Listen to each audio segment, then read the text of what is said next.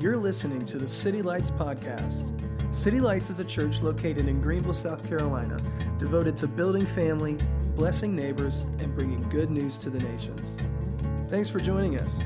If you're just joining us, we're typically making our way through whole books of the Bible. We'll take topics uh, for things like prayer or things like the Holy Spirit or things like hospitality during the summer, but usually during the week we're going through whole books of the Bible left to right. We're in the book of Acts and, and we're, we're thinking about that phrase. Remember in the beginning when he says, Theophilus, I, I'm writing this as the beginning of something, not the end. The things that Jesus began to do and to teach is the subject matter of this text, but it's not the end of it because uh, the photo album that I'm using there as a theme is a living photo album. It's, it's, a, it's an open paged photo album with pictures of people like Paul and Stephen and Silas and Barnabas, but also people like you and me in 2022 with the same power, the same purpose, uh, the same mission as those that in Acts, Acts 1 8 to go to Jerusalem, the ends of the earth, by way of the Holy Spirit.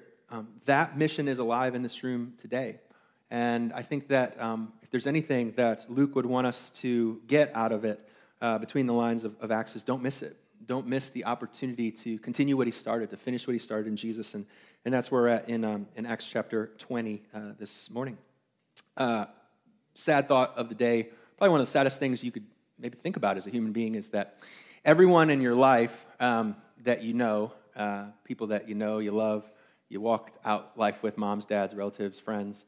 Um, at one point or another, everyone you, you know you're going to have to say goodbye to at some point. And uh, some of those will be planned goodbyes, like planned goodbyes at an airport or planned goodbyes maybe by a bedside. And some of those will be surprise goodbyes, and you won't even get a chance to really verbalize the goodbye that you would like to say to the person, how much they mean to you. But make no doubt about it that every relationship that starts with a hello has to end in a goodbye. And in the gospel, you know, it's goodbye for now and maybe not forever, but still a goodbye nonetheless. Um, I remember my first best friend um, when I was six, Morgan Lohman and me used to get in quite a bit of trouble. Uh, we used to circle dirt day every day at our um, Montessori kind of earthy uh, co-op that we went to, and uh, where they just sprayed water all over the dirt and let us roll around in it. And uh, so me and Morgan got into it there and um, uh, played superheroes and, and hung out. You know, basically from about four to six, he was kind of my best friend. But those are prime years, you know, when it comes to friendships. And um, I remember they came in one day uh, for dinner with our family and, and said that Morgan had to move away to Baltimore and um, and you don't have the words or even the emotional experience to like navigate through that very well. I just remember taking some of my favorite Batman uh, comic books and like parts one, two, and three, and just like taping them together. And they were my favorite, you know, comic books, and we read them together. And I just thought that would be the thing to do. And I remember giving them, you know, those comic books and watching them drive off in that U-Haul and like as a six year old or an eight year old, I didn't have the words for it, but still felt the full experience of like, I'm never to have that friend again.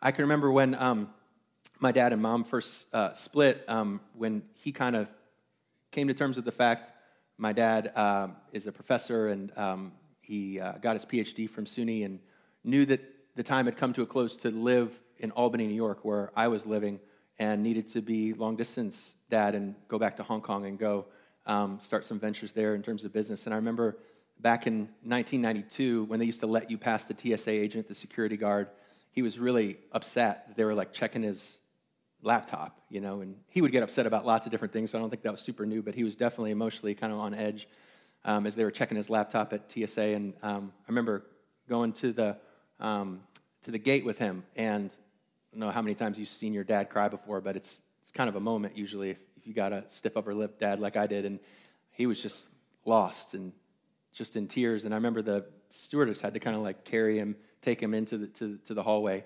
And all that he could choke out is just take good care of your mom, take good care of your mom, you know. And um, it's all, all that he could say. And so obviously I have a great relationship with him then, but and now, but um, but um, but there's goodbyes, you know, nonetheless. Um, and some of them are just more casual, like Sydney Ann Fowler called the other day, a gal that used to work at the church, and she was like, Was the building on fire, Oliver? I got a call from the police department. Like, I was like, I thought her number got scrubbed, you know, from, uh, from all the places that her number is. Now my number is existing and, and things. And she's like, Everything's fine, you know, Sydney Ann. Um, I don't even really remember getting a chance to say goodbye to her. Isn't that sad sometimes when you have somebody in your life and you don't even get a chance, like, Yeah, I'm going to see you all the time. We're going to see each other. And then they just move in months and years. And, and so they told me about Julianne. Julianne had her baby, Naomi Grace, which is a super sweet gal. Julianne was one of the people that came to the church, and I just thought for both of those girls, like, I didn't get a chance to say goodbye. didn't get a chance to, to really part ways in that way. and so, um, what we've got here in, uh, in, uh, in uh, Acts chapter 20 is um, the Apostle Paul. Uh, it, it, it's, it's, a, it's a farewell address, it's a speech that Apostle Paul is saying goodbye to the church of Ephesus. This church that he has just bled for and been you know, stoned and persecuted for and weeps over and prays for. He's got to say goodbye to this church. He knows the time was good between them, but the time has passed and he's got to go towards, towards Jerusalem. And, um, and he's got this stubborn thing in his heart that he's like going to live his life as Christ lived and die his death like Christ died. And he's going back to Jerusalem. He's going back to the belly of the beast. And so um, it's kind of like when uh, you're a pastor's kid, and you know, if your parents get talking to people too much after church, they're going to talk for too long, right? Uh, and so he, he doesn't get into Ephesus because he knows he's going to get probably straight off of his course. And so he calls the leaders from Ephesus to come to Miletus, this island that he's at, to, to do these parting words on this beach. And, um, and he shares three basic things you know, that are on the screen. I'll use it kind of as an outline. But the first thing that um, he wants to share with them in this farewell address is um, I want you to remember me um, as you think of me as a servant among you. Like um, in the reinterpretation of the past, or maybe even like the divisive nature of, of, of, of the enemy that might collude, that might like work its way into your thoughts and your, and your memories. Like, I don't want you to think of me as a religious zealot that just came out here to um, prove myself right. Because he says, I was humble among you. Like, remember how we first met? Like, I wanted you filled with the Spirit so you could walk and talk and live like me. Like, I wasn't trying to gain followers, I was trying to build family, you know? And two, like, if there's any time that you thought maybe I was in it for the money or maybe I was in it for the fame, like, remember we, we burned those $25,000 worth of like scrolls that those witches were using, you know, in that town. Like, I could have taken that money unto myself, but we burned those things down because they were idols in my eyes, and I wept for you. Like I, I had real tears over you. I wasn't trying to make profit. Remember, if you ever like start to forget about who I was, you know, to you or why I was here, remember that I was a shepherd to you, that I cared enough for your well being. I could have flown in on a Learjet, you know, and just like dropped a bunch of sermons and left. But when you think about that, if you're ever tempted to, remember, I stayed up with you all night with Eutychus and preached, not a 30 second soundbite short, like from noon until morning i preached because like i just wanted you to know the truth and i know that if they're in the vacuum of truth there's always wolves. And i came in here like with tears and trepidation because like i came in here to be to be a shepherd and not a superhero. And so as i was reading and, and studying this chapter um, and you might go home and just read the entire chapter we don't have all the time to do it all but um, you know, there, there, was a, there was a moment when it kind of dawned on me, and I kind of wondered if those elders, it dawned on them too at the, at the beach of Miletus, that um, in his closing remarks in his third missionary journey to this church of Ephesus, it became apparent to me, I think it would become apparent to them as well, that Paul was not just a messenger, but he was the message. That his time there was not just about the words that he could articulate to clarify what the gospel was, his life on display showed them what Jesus was. That he was not just the messenger that brought a message, he was the message the entire time that he was spending with him. Um, and so I don't know if you're like me, like, you don't know sometimes how much somebody means to you until you say goodbye to them. It's like a hand with a fingerprint. You can't see the fingerprint until you move the hand. And then you can see the imprint that that person made on your life when they were there and I wonder if, if, if there's, a, there's an empathetic moment with these, you know, these leaders, these elders at Ephesus, when that person leaves, you're like, yeah, that was my goofy youth pastor with the spiky hair, but that was also kind of Jesus. Like, if any, I, ever I wondered, like, does Jesus care and is he real and is he out there? Like, I think that God put the youth pastor there to show me my answer. That, like, that second mom away from camp, you know, the mom away from mom, the surrogate person that, like, kind of looked after you when you were away at college, like that wasn't just the girl, right? That wasn't just Margaret. Like that was Hosea 11, like strands of human kindness that Jesus had, per, you know, pre- pre- prepared for you, like to, to know that he's real. And even those like spiritual heroes and mentors, these beautiful, wonderful time that we live in the internet and we can get all sorts of encouragement from all different diverse places, like that's not just John Piper, like that's Jesus speaking through John Piper. That's Jesus speaking through, you know, Francis Chan or whoever it may be. So it's like, so it's like Jesus' is incarnational and Acts is not just a book of good old memories to remember. Acts as a reenactment of who Jesus is. It's Jesus putting on flesh and walking amongst us in these apostles and even in some of the lowly and servant hearted and shepherd hearted Sunday school teachers that you've had in your life. That wasn't just those people, that was Jesus, like walking his life out in front of you. And so, um, and so just like, just like Paul was not just in prison because it was incidental and accidental. Paul was in prison to show us what it meant for Jesus to take on our punishment. Just because, just like Paul was traveling throughout, you know, um, Samaria and the ends of the earth and all these things, like to show that it wasn't just Paul, it was Jesus coming and traveling great distances from heaven to earth. So it is like all of us, as we foster. I know it's cliche. I know it just it rolls off my tongue so easy and it'll roll off your tongues like it's not just a metaphor, it's a reality. We are being the hands and feet of Jesus. What a privilege and an honor. At a time when it's like, oh, you're so close-minded and bigoted and and um, ancient to, to believe that God's real and these fairy tales about the gospel, like what an honor it is to be counted with Jesus.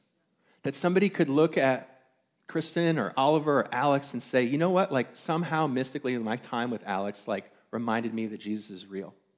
That he that that's, that that our literal hands and feet being activated and mobilized by the Holy Spirit um, is what Galatians 2.20 says, what Paul boasts, I think, in the spirit of really of his closing message here in Acts, Acts 20. Galatians 2.20, what does he say? He says, I've been crucified with Christ. Like, I no longer live. In the same way that Shakespeare is really embedded in every great story that we, that we see in movies today, like, all of our testimonies are simply wrapping up and reliving his life. All of our struggles, all of the death to self, all of the serving in the big and small ways, they're just like, what else is life for but to magnify and amplify and put on display and re put on display who Jesus was? in a blind and deaf world. I have no longer, I no longer live, but Christ lives in me. The life I now live in the body I live by faith in the Son of God who loved me and gave himself up for me. I just cannot think of a greater honor and greater privilege than to relive his life. I would rather not live my life so that I might relive his life, I think is what Paul's saying in Galatians 2.20. So here he is, um, verse 13, Acts 20. We went on ahead to the ship and sailed to Assos. He's going to do some island hopping. So you're going to see all the different little islands that are perimeter of Ephesus there, where we're going to take Paul aboard. And he made his arrangements because, catch this, he was going on foot. Paul wasn't a Learjet guy, he was an on foot guy. A lot of times we think of leadership gets us to the corner office and further and further away from people. Paul's saying, you know what elevation is? Elevation is proximity. Elevation is I'm going to places where like people are going to be. I, I cannot stand. I could not stand thinking about riding off the coast in a boat missing the opportunity to talk to the people that are on land. I'm going on foot. He's not a, he's not a removed missionary. He's a, he is a face-to-face, life-on-life missionary. So he's going on foot. And we, we met him at Assos. He keeps moving. He can't stop. We took him aboard and went to Milet, uh, Mytilene. Verse 15, the next day we set sail there and arrived at Chios. And the next day after that, we crossed over to Samos. I mean, he's just island hopping like, like a lot of times um, in the flesh, the older we get, the slower we go. Like, like the American dream says that we die at night, the gospel says we die at noon. We're just getting started. We're, we're, we're, aiming at a trajectory. And so, whereas most of us are getting into our golf games and our garages and packing up our things, he's accelerating. He's cramming for the test. I want to get more people involved. I want to get more people preached to. I want to reach more people. And so it's like at the very end, this fury of island hopping that he's doing to talk to and touch as many people as possible because he believes that death is not the end, it's just the beginning. And so Paul decides to sail past Ephesus because he knows that's a whole church conversation. He's going to be in there for hours and hours. And camps out at Miletus and invites the elders to come to him because he knows he's on a timetable to get to Jerusalem. Like I think he's, he's, got a, he's, he's got this stubborn, set like flint attitude about getting to Jerusalem and Rome. His friends are telling him it's not safe. The Spirit's telling him it's, not safe. His own flesh is telling him it's not safe, but yet he still wants to go. And I think it has to do with the people. Like there's more people in places like Jerusalem and Rome. But I also think it has to do with the place. It's like MLK, like if you're going to confront racism, go to Alabama. Like don't, don't, don't mess around and go to the, to the edges. Go to the belly of the beast. I'm going to Jerusalem the capital of the Jewish religious world, and I'm going to Rome, the capital of the Gentile heathen world, and I'm preaching the gospel. I'm preaching the gospel because I'm going to go, I'm not, I'm not going to win these little battles and not go for the, go for the war. So he goes in there, and then, but the, the third thing is, and it reminds me of, remember when Forrest Gump saves Lieutenant Dan, and he says, Why did you save me? That was supposed to be the place that I died. I think somewhere in his mind, he literally uses this word, I'm bound by the Spirit to go, because he's going, like, I'm not gonna live my life like Christ and not offer my death like him as well. I'm going for those people, I'm going right into the belly of the beast, and I'm gonna offer up my life the same way as Jesus is. I can't think of a better way to go. Can't think of a better way to go. So that's where he's going. So he stops in Miletus, he gives a little speech. From Miletus, Paul sent for the elders of Ephesus of the church. Verse 18, and when he arrived there, he says to them, You know, the whole time I was living with you, from the first day I came into the province of Asia. I mean, isn't there, like in your 60s and 70s, is there anything you'd rather do than finish well? How many starters do you know that never finish? How many times have you and I begun something that we didn't finish? He's like, My testimony is not just about the beginning, it's about the whole time until the end.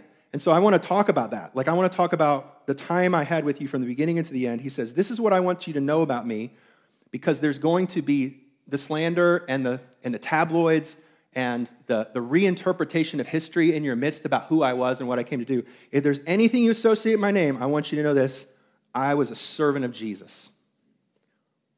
I walked in humility among you to see you filled with the Holy Spirit, not just for me to walk in power. I came in with tears and trepidation because I cared about you. I didn't just want your attention and your money. I came in the midst of testing and, and plots of Jewish opponents. In other words, I didn't just come up against obstacles, I came up against enemies. I came up against people that I thought I should have trusted that should have loved me back, and they hated me and spat at me in my face, anyways. And I did all that.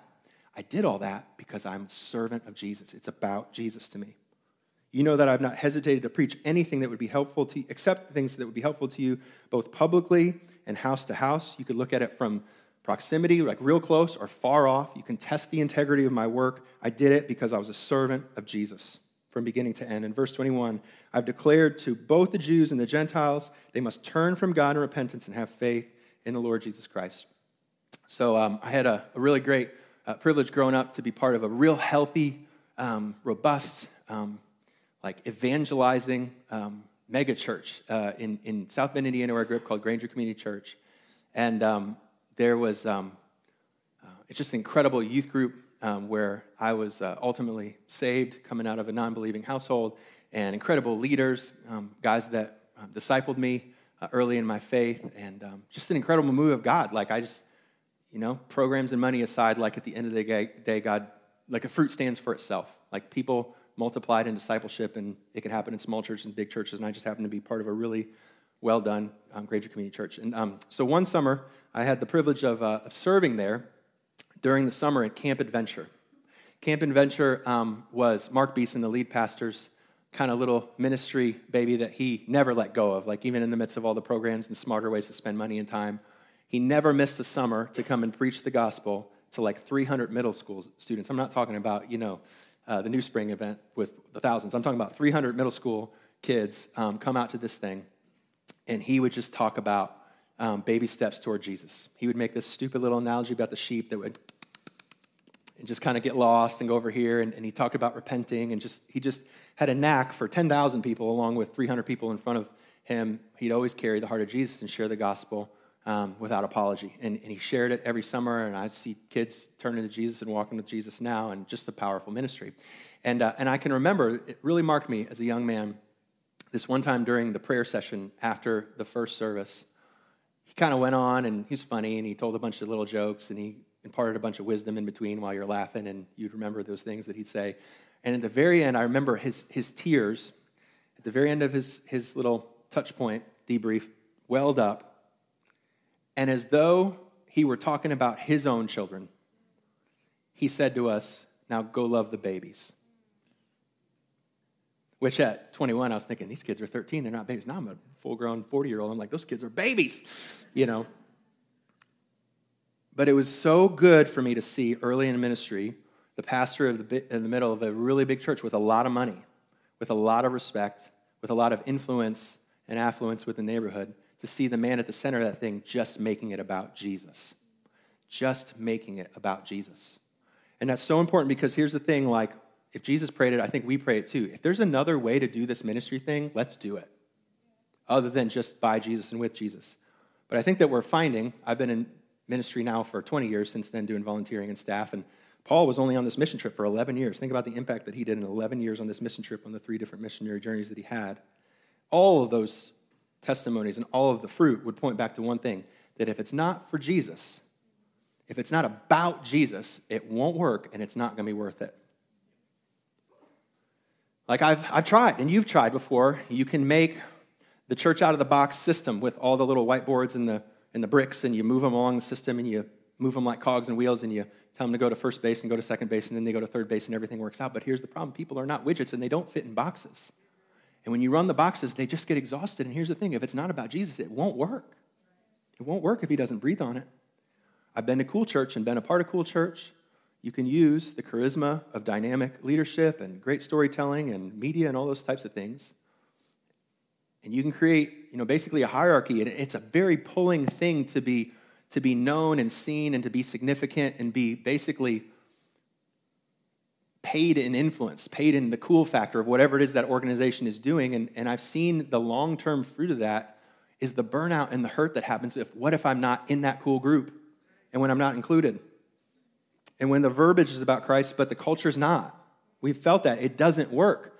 I've been in great one on one accountability groups before where they're just like nailing you every single week and just like militantly pressing you up against these like external standards. And though it might work for a little while because it feels great to get smacked in the face, over the long haul, white knuckling does not work.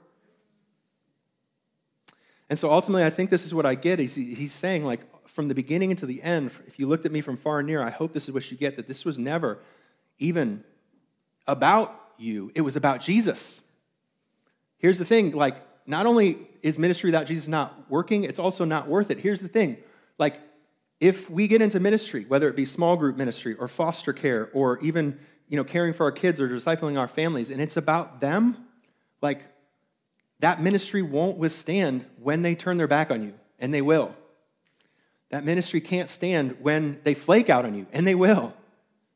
Like at the end of the day, it will not work. It's for the short run, maybe, but not for the long run. It will not work, and it will not be worth it unless it's about Jesus. And so I, I think, in, before moving on to this next, next verse, I think that if Paul were standing before us, you know, it's a biblical thing to count the cost. Here's, here's what I will tell you whether it's tithing, serving in the nursery, doing whatever it is that you're doing at church, this is what I'm telling you. If you are not doing that, because you are wanting to relive Jesus' life in you, then I would just tell you don't do it because it's not going to work and it's not going to be worth it. If anything in you is like, I'm going to do it better than my mom did because they did it wrong, I'm going to do it right and show everybody the right way to do it, don't do it. If you're trying to get into leadership because I got an opinion and I want something to say, but none of that has to do with because the one that died and gave his up life for me and to fail for him would be better than success in the world, then don't do it. But here's also what I'm saying is that if it is because of Jesus and Jesus is the most compelling thing to you, and you are in your seat bound by the Spirit, and you know that there's no other way to live and no other way to die than head towards the road with Him with Jesus, and you kind of everything else is lost except for that, then do it and give it all for it. And it's literally that, that polarizing. If it's not about Jesus, then don't do it. If it is about Jesus, then do it all. And you'll never burn out. So, verse 22 says this And now, compelled by the Spirit, I'm going to Jerusalem, not knowing what will happen to me there? I only know that in every city the Holy Spirit warns me that prison and hardship are facing me. Like, what has gotten into you, Paul? Like, what has gotten into you that you are so, like, adamantly heading towards your own peril, heading towards your own danger? And this is what he says about the internal budget system of his life, like why he makes the decisions that he makes. He says in verse 24, however, I consider my life worthless to me, worth nothing to me and my only aim is to finish the race, complete the task the Lord Jesus has given me, the task of testifying the good news of the gospel. Like at face value, this sounds like a Navy SEAL, right? And I've had it preached to me like a Navy SEAL, like, if you love Jesus, you gotta love pain. It's about pain. Like, here's how you know if they're not real because they don't love pain. Like, right? This is the idea. It's like Christianity sucks, so just love a sucky life, you know? And it's like, let's think about that. It's like there's more verses that I want to read to you on the screen, but it's like I don't see this verse as a masochistic verse. I see it as a hedonistic verse. Paul's doing this not because he loves pain, he's doing it because he loves joy. And he knows that a life without Jesus is worthless. He'd rather lose his life without Jesus than waste his life without him, without him. He would, he would rather choose the joy of sacrifice with Jesus than choose the joy of comfort without him. So um, this is the uh, this is one of the verses that I pulled out of Philippians three. If we could have on this or two rather eight. Look at the math problem. It's not that I love pain; it's that I love Jesus. What is more, I consider everything a loss because of the surpassing worth of knowing Christ Jesus my Lord, for whose sake I've lost all things. It's not about militants; it's about marriage. If you had to choose safety without your spouse, if you're married in the room, or danger with your spouse, you'd pick your spouse. How much more with Jesus, right? I consider them, in light of that garbage, Christians love to laugh. We love ice cream cones. There's nothing wrong with music. Like, this isn't about hating life, this is about loving Jesus, because that's where the center of life is that I may gain in Christ. Another one that I wanted to show you about the race, and this gets into the, um, the, the video I want to show in a second, but verse 24, 1 Corinthians 9. Do you not know? Like, we're not running the race because we love pain, we run for a prize. Like there's sweetness at the end of this. Verse 25 everyone who completes the games goes into strict training, not because we're masochists, but because we know that the crown is worth the race. We get this vision that I don't want to live without this crown, and that's why I race. And so we make a lot of jokes. I'll show this video, but uh, we make a lot of jokes, you know, about crowns in heaven. You know, like those of you guys that serve in kids, it's like, well, I'll probably have a great parking spot in heaven now because, you know, I served at the 815 service, you know. We think about it in terms like material things like clothing or a better car. And it's like, I'm just, I've been wrestling with what is a crown? Like, what's the thing that compels Paul to run so hard and so diligently and never lose any energy in it, to always be on fire and never burn out? And the story of Sir Nicholas Winton came to mind. I'll show the video. Maybe you've seen it on, on Instagram. Nicholas Winton, I think even without his wife knowing, was responsible for saving 669 children out of the concentration camp during Nazi Germany. And uh, the video you're about to see, he never met them. He's in this audience.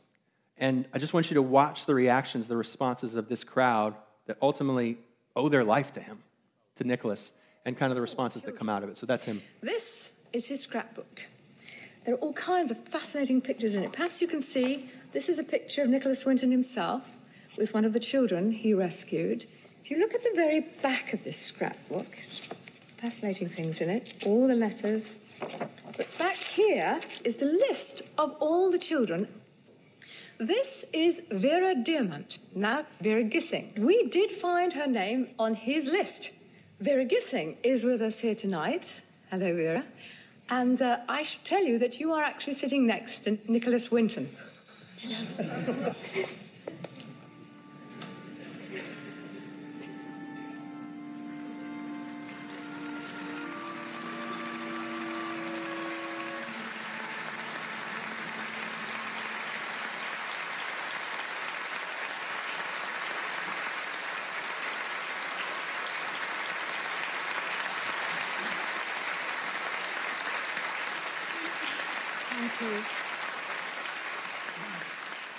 wore this around my neck, and this is the actual pass that we were given to come to England. And I'm another of the children that you saved.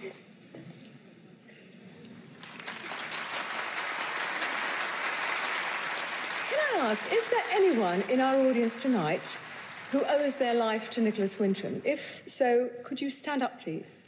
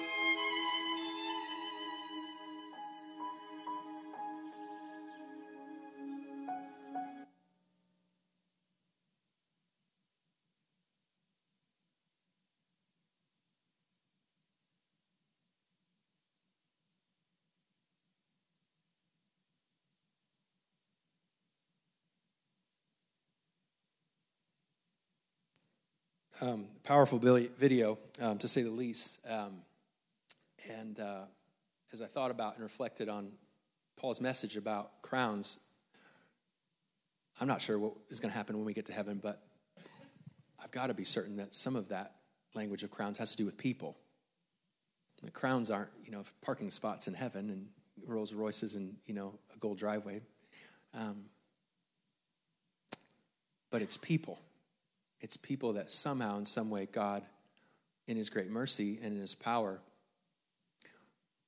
trans, translated us to relive His life in such a way that spending time with you or me, somehow by His grace and mercy, was actually spending time with Jesus.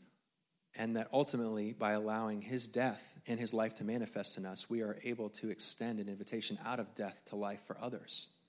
So I don't know what the ceremony would look like, right? Like what the crown ceremony is going to look like. Like we get up and get a trophy. Like if it was anything like that, it would be something like everybody in this row would like turn around and express gratitude and thanks for the death of and the life of Jesus that was reproduced in the generation before them, in the group of people that that led them to Jesus.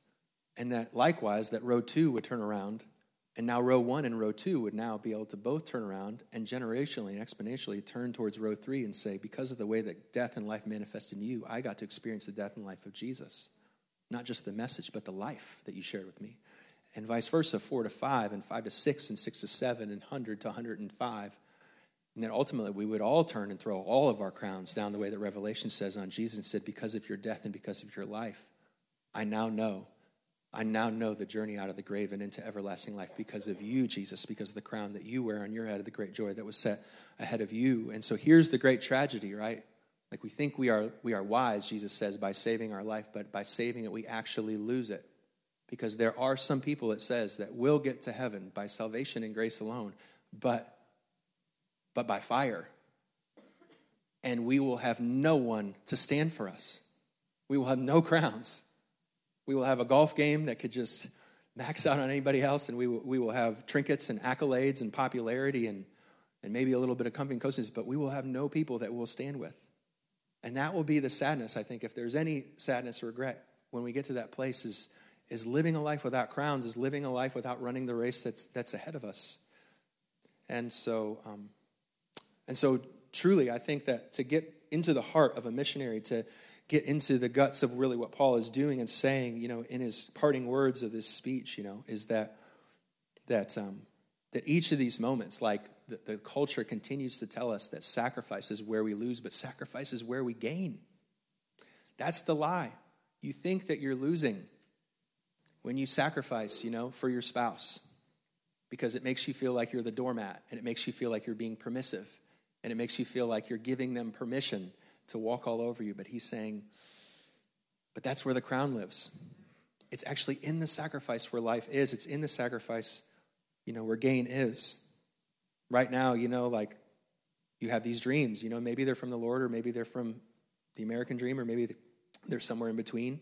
And right now you've got those dreams on hold because you know that the obedience that is in your heart that you're bound to is to love the people that are in front of you and you don't have that capacity to go after that dream. And in your culture in your flesh in your head you might be thinking this is me losing when in fact he might be saying this is you gaining. This is you gaining. This is you gaining real wealth and real richness. Like at the end of time when we stand into the auditorium all the people that will all bow down and throw their crowns in jesus there's going to be a great translation of things that were gained that we thought were gained were actually losses and things that were losses were actually gained. And I think he would tell us at a church like this to count the cost because it's harder than you think. And, and, and it costs more than you think. And the real, the real incarnation of Paul is not so much great planning and strategy or even perseverance, it's clarity of vision of what matters and what doesn't. What's loss and what's and what's ultimately gain. And so he closes up and, and, and, and he, he he calls uh, the elders of this church uh, to respond, you know, to what he's talking about. And, and so he kind of closes some doors about the possibilities and implications of what it means to um, lay down our life, you know, for Jesus and lay down our life for, for the church. Um, ultimately, it's not a, uh, a free for all to sort of pick multiple choice, like I'm going to put puzzles together for Jesus or I'm going to go to um, build amusement parks for Jesus. Maybe those are some things, some nice things that we'll do. But ultimately, what the call is across the board for all people that are listening to this this speech and what we would listen to in Acts chapter 20 is to be shepherds. To respond appropriately is not just to do whatever that you want, but to, to be a servant among his church, to lay down our lives as living sacrifices for the church, and then ultimately to be shepherds. This is what he says. Now, I know none of you uh, among you whom I have gone about preaching the kingdom will ever see me again. He says, Therefore, I declare to you today that I'm innocent of your blood. For I have not hesitated to proclaim to you the whole will of God. Did you guys ever see this movie, John Q, with Denzel Washington? It's set where he's like, he's like running, you know, uh, between the authorities to try and like get his son who needs a heart transplant, you know, like to give his own heart up for the son to save the son. Imagine being a dad. Like I think a lot of us would would definitely be in that same spot of like I would rather lay down my heart, you know, for my son. And, and the imagery he gets, he talks about a church whose blood was on the hands of Paul and was bought by the hands of Jesus, bought by the blood of Jesus. And it, it made me think this week about that movie. It's like, he, it's like saying mission work is like thinking about the heart transplant that a son needs and the cost of the heart that a father gave and carrying that heart from the father to the son is about the level of trepidation and the amount of um, critical caution that a missionary should carry with. The cost, what, it, what, it would, what, it, what is necessary for the son and what's at stake for the son, what it costs the father, that's the level of trepidation that it seems like Paul is carrying. It's like the blood of the church and the blood of, of Jesus is walking around with Paul as he goes to these different islands. That's the kind of like weight that he carries along with his heart of a missionary. And he says, with that weight, this is the proper response then, is not to drop bombs from Twitter and just tell people what to do with their life, right? It's to be shepherds. Keep watch, he says, over yourselves and the flock of which the Holy Spirit has made you overseers. He says, be shepherds of God's church. Like, in other words, if the church was a business, Paul would have said, be a CEO. Come up with a good plan, make sure all the cogs are in the right spot, set the thing in motion, and then move to California and create passive income, right? That's, that's what you would do, right? Okay? But he's not saying that because the church is not a business, it's a flock. And so it needs shepherds. If the church was a dictatorship, it would need this real strong, like, directive bossy, intimidating leader to keep everybody in line and make everybody obey all the orders, but he's saying it's not a dictatorship, it's a flock. So it needs shepherds. If it was a democracy, you know, we would all have these votes and there would be people that are politicians and they would spin the narrative and create a story that everybody can get behind, but it's not a democracy. It's a flock, and so it needs shepherds. It needs people that'll care for people with the character of Jesus. And so verse 29 says, I know that after I leave, that savage wolves will come in among you and will not spare the flock. Like as soon as you would take up grass out of your out of your yard, there's to be weeds. And it's not a question of if, but when wolves will come up when there isn't shepherds. I remember reading uh, when we were um, learning a little bit about just safety and, and for, for children's ministry through a ministry called Grace, you know, godly response to abuse in Christian environments. And uh, one of the things I remember from the book that they gave us called Predators was like, it's always the person you would least expect is actually the sexual perpetrator. It's not the weird person over there in the corner with the mustache. It's like the guy hosting the party that you should be most worried about, truthfully, truth be told. And he said that, he said, you know why? Like people pray, those types of people can prey on churches because they know that churches are desperate and they will ask for help for people that, that shouldn't be helping, right? To fill those gaps. So this is what he's saying not only will people not be shepherded if the church doesn't act as shepherds, they'll get eaten by wolves. It's a zero sum game. Like, if you don't fill up a patch in your yard with grass, it becomes weeds. And likewise, if there aren't people that are shepherds of his flock, that are moving amidst amongst people, like lies are inevitable. They are inevitable and they're floating around. And, and so, therefore, the call of a missionary is not just to drop the bomb and leave, is to, is to stay and to cover, to be shepherds. Because look what he says. He says, Savage wills will come in among you, will not spare the flock. Verse 30. Even from your own number, men will arise and distort the truth in order to draw disciples away from them. Verse 31 says, So be on your guard. Remember that for three years I've never stopped warning you each night and day with tears. And so I just thought we would reflect on this for this section of scripture, the gospel arrows there on the top of the screen. There are people that are in your life that if you are not um, eagerly and like Christ um, laying your life down um, as a shepherd in, we don't have it. Um, that's okay. It's on Wayne's arm as a tattoo, so he can, he can wave his arm up uh, later on. You can go and see it. Um, the first arrow of the gospel, um, the gospel illustration that we've talked about, you know, so many times in the book of Acts, is that he came. And there's people that need to be shepherded and reminded they're not alone because he came. And the call of a missionary is, is to shepherd that. You know, number two, that second arrow that Jesus lived, that he lived a perfect life. And if we were living perfectly, we wouldn't need Jesus to live the perfect life. And his life that he showed us was not just to give us the WWJD bracelet to copycat what he's doing. His life was to show us the human we could have been but weren't. And so, therefore, the lie of you're awesome and discover your greatness in God needs to be corrected in truth. And shepherds aren't just nice people, they tell the truth. That there's messages that are going to come up from wolves and they're going to have PhDs. And they're just going to come into the church and be like, You're awful, get it together and tithe so you're not awful anymore. And they need to be told, like, they're forgiven in Christ. And all ministry and all life can only start from that place. You're forgiven in Jesus. And people need shepherds to tell them that, to show them that. There's Christians in this room today that are exhausted and empty.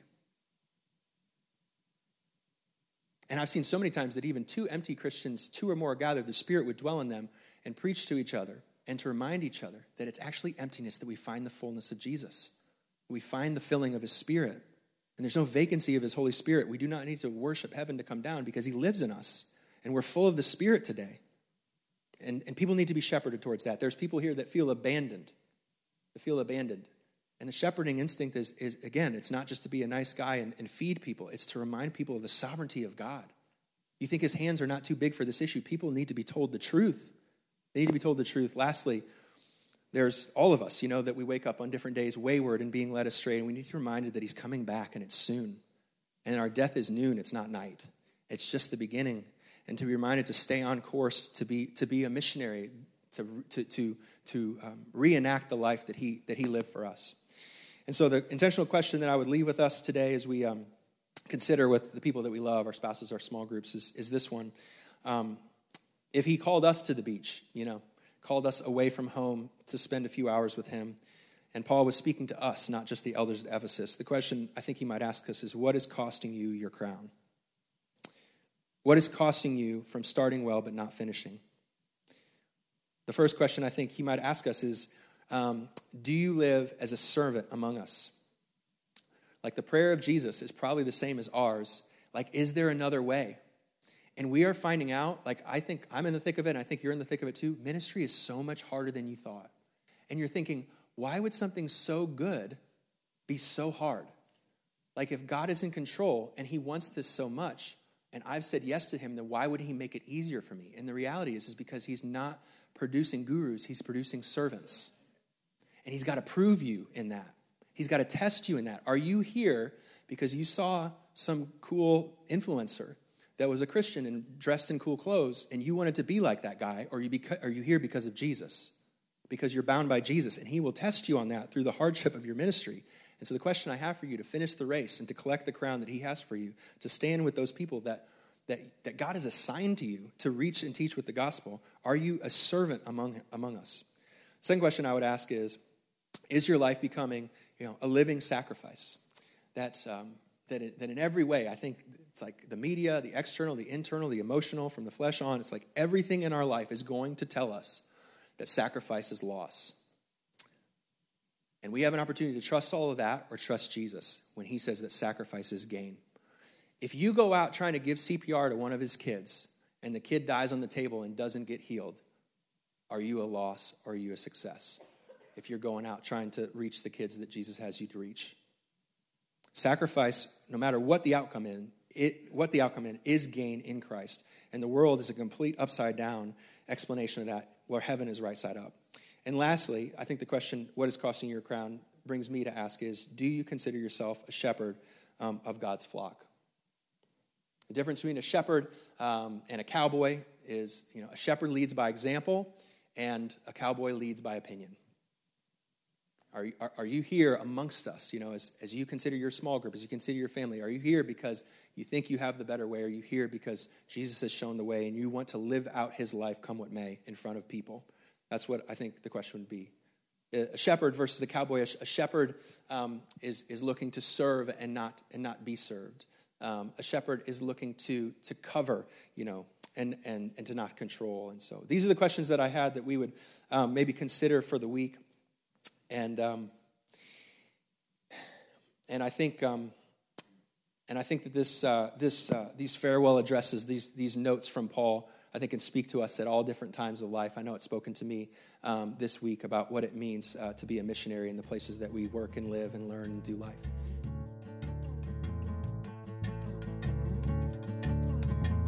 Thanks again for joining us. If you have been encouraged or challenged by this message, please give us feedback by leaving a comment on this podcast. For more information on our church, visit us at www.citylights.cc.